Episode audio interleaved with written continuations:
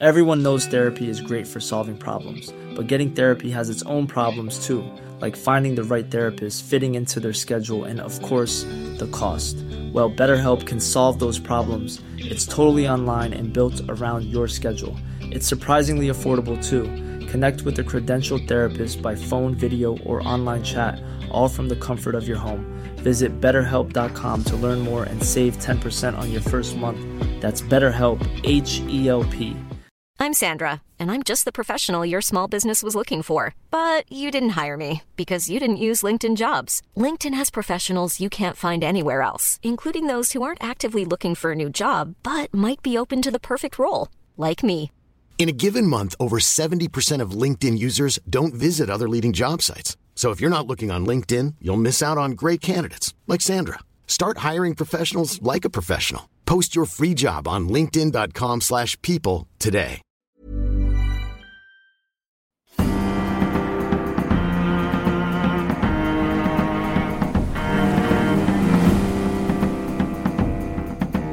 From the Society for Nautical Research in partnership with Lloyd's Register Foundation, I'm Sam Willis, and this is the Mariner's Mirror podcast, the world's number one podcast dedicated to all of maritime history.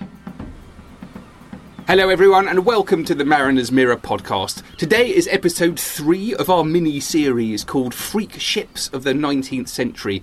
You will have learned from part one that this series is based on a fabulous little pamphlet that was written in 1966 by a chap called J. Guthrie, who worked for Lloyd's Register and created this booklet, as it says on the title page, for private circulation amongst the staff only. It presents what it describes as unorthodox ships, rebels from tradition, and freaks of the nautical world, which throughout the whole of the 19th century attained transient fame or notoriety before disappearing from the scene forever. Episode 1 was on monitors, episode 2 was on circular ships, and today we are looking at cigar ships.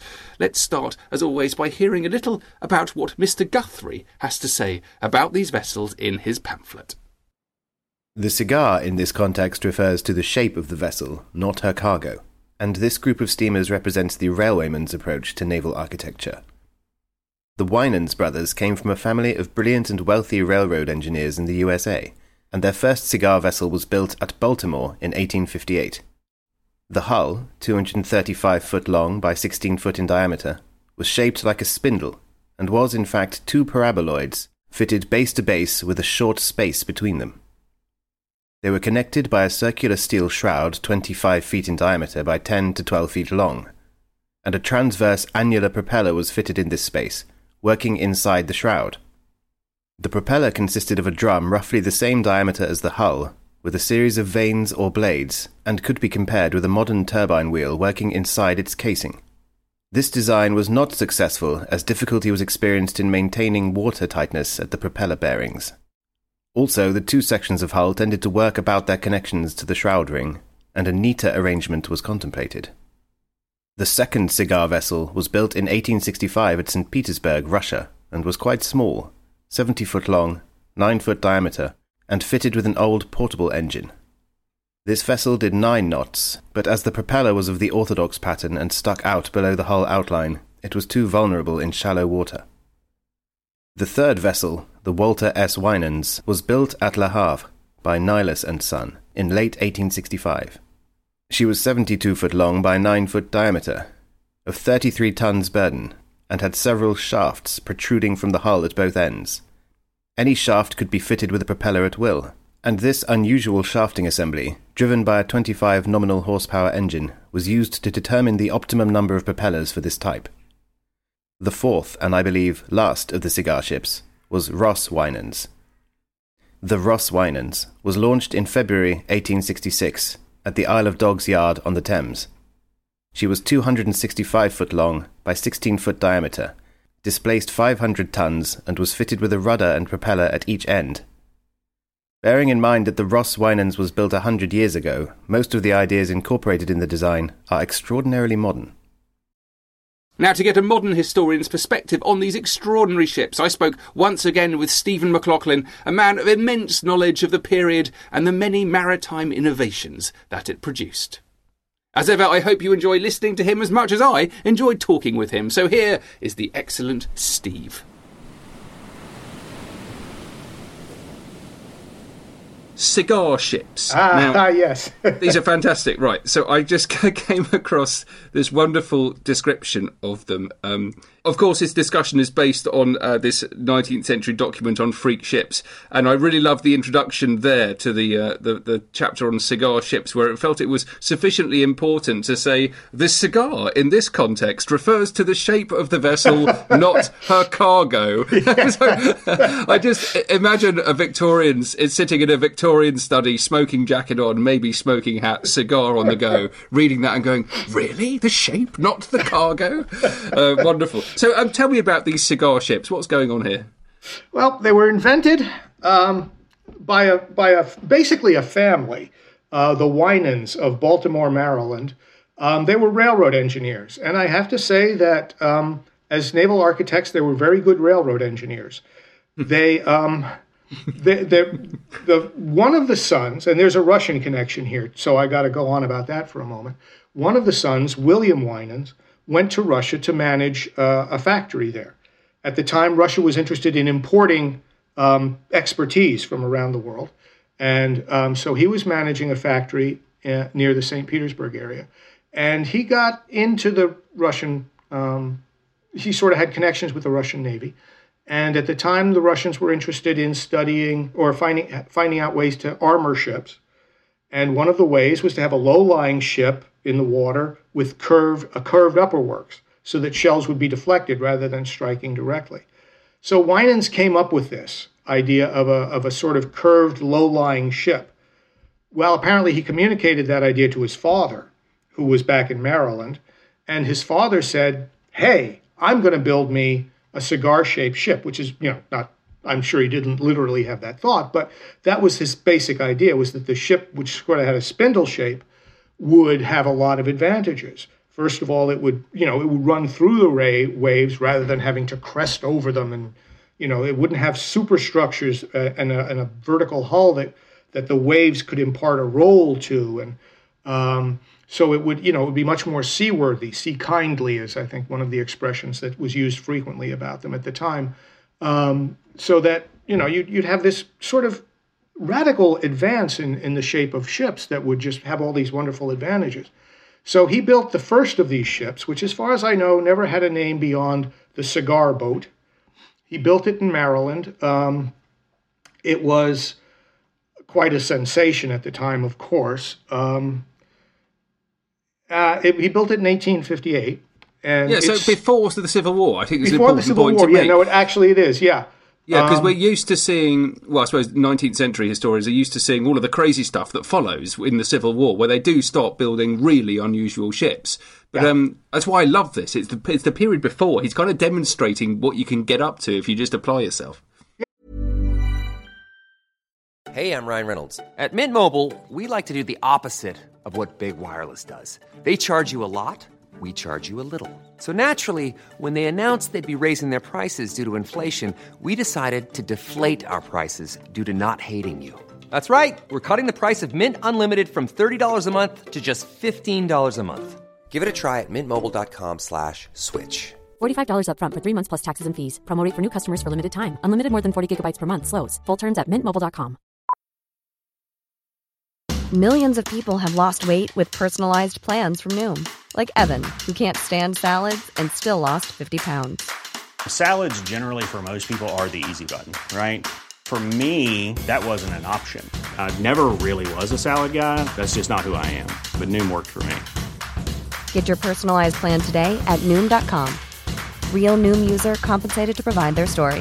In four weeks, the typical Noom user can expect to lose one to two pounds per week. Individual results may vary. Burrow's furniture is built for the way you live. From ensuring easy assembly and disassembly to honoring highly requested new colors for their award-winning seating, they always have their customers in mind. Their modular seating is made out of durable materials to last and grow with you. And with Burrow, you always get fast, free shipping. Get up to 60% off during Burrow's Memorial Day sale at burrow.com slash ACAST. That's burrow.com slash ACAST. burrow.com slash ACAST. Yeah. So uh, he built this thing on his own with his own money. They were they were quite uh, well off, and uh, it steamed around the Baltimore area. Um, got written up in a lot of newspapers and you know took people out on excursions and there was even talk of having it go to new york to greet the great eastern when she came to new york mm. uh, but that didn't come off perhaps because there were some problems with the original ship he'd um, he developed a sort of annular propeller around the middle of the ship and so the ship was sort of divided in two by this propeller in the middle and the two parts sort of got had a lot of stresses and strains as they worked in the sea. And um, probably um, there's actually letters from his son William, still in St. Petersburg in Russia, saying, "Don't take this thing to sea, Dad. Um, you know, it's it's it's just not there yet." So um, the ship didn't go to sea, um, but it sat around in Baltimore Harbor for many many years. Um, and uh, but the idea didn't die. It was sort of postponed by the Civil War. Um, the senior Winans had been sort of a Southern sympathizer, so he was briefly arrested during the Civil War and things like that. But after the Civil War, when things returned to a more normal level, um, his sons sort of took up the baton because uh, his, the father was aging and and um, wasn't and, and, didn't have the, the energy to deal with this stuff anymore. So William took over and built uh, ships, uh, one at Le Havre and one at um, uh, um, in Russia, uh, at least actually at least two in Russia, and both of them, as far as I can tell from the limited material available, made a few voyages around you know the harbor. The ship that was built in Le Havre eventually came over to Britain, um, crossed the Channel. They were built more or less as yachts and as showpieces or you know demonstration ships. And the final iteration was the Ross Winans, was the largest. She was built on the Thames um, in 1866, and she was fairly large, about 250, 260 feet long, wow. um, and was basically a yacht for um, the Winans family.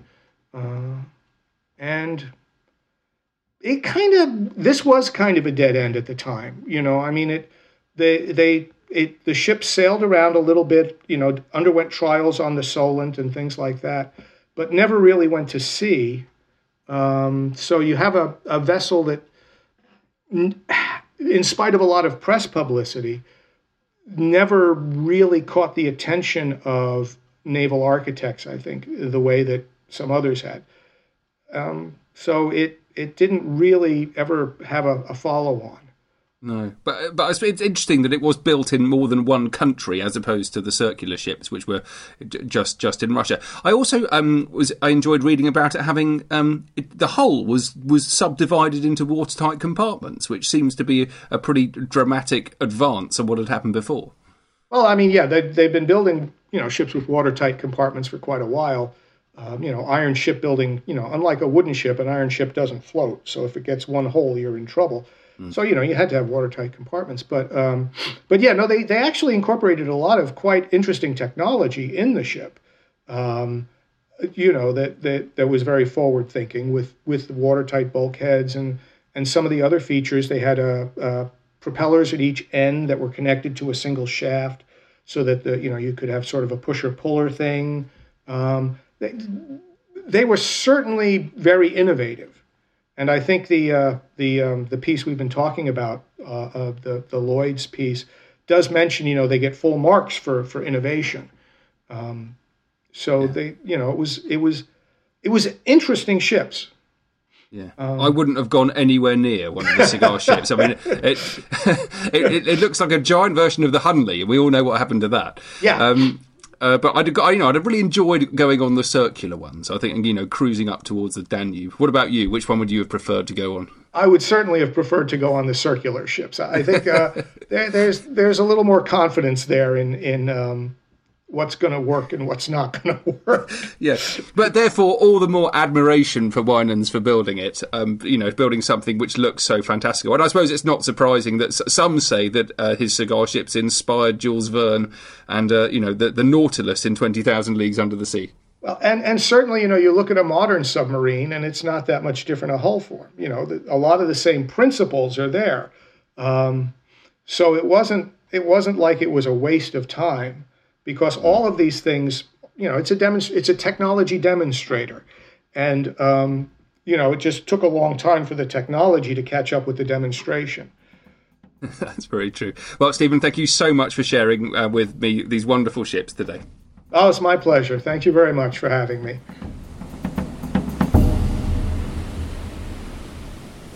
Many thanks for listening. Now, there is just one episode left in our Freak Ships of the 19th Century mini series, and we're going to be looking at a unique vessel named the Cleopatra that was designed and built to bring Cleopatra's Needle, yes, that ancient Egyptian obelisk on the banks of the Thames, all the way back from Alexandria to London. So extraordinary is this story that to accompany it, we have made a fantastic animation that will be on our Mariner's Mirror podcast YouTube page, showing exactly how they managed to do it. Don't forget that this podcast was brought to you, as ever, from both the Society for Nautical Research and Lloyd's Register Foundation. So please check out what both of these amazing institutions are up to. You can find the Society for Nautical Research at snr.org.uk, where you can join. And you can find the History and Education Centre of the Lloyd's Register Foundation at lrfoundation.org.uk. Please follow us on social media. Please leave a review on iTunes. If you leave a five star review, I promise I'll read it out. And please, please check out our wonderful YouTube channel. That's the Mariner's Mirror podcast on YouTube.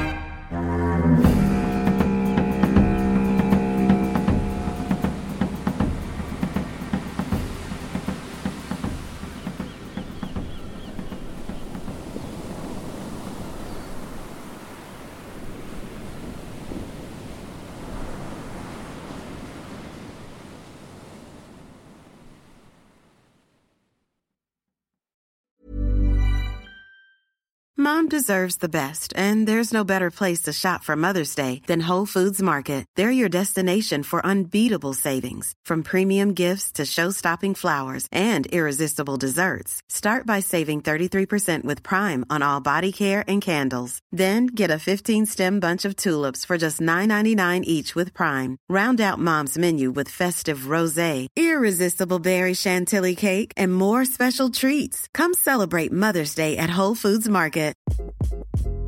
Hi, this is Craig Robinson from Ways to Win, and support for this podcast comes from Invesco QQQ, the official ETF of the NCAA. The future isn't scary. Not realizing its potential, however, could be. Just like on the recruiting trail, I've seen potential come in many forms as a coach. Learn more at Invesco.com slash QQQ. Let's rethink possibility. Invesco Distributors, Inc.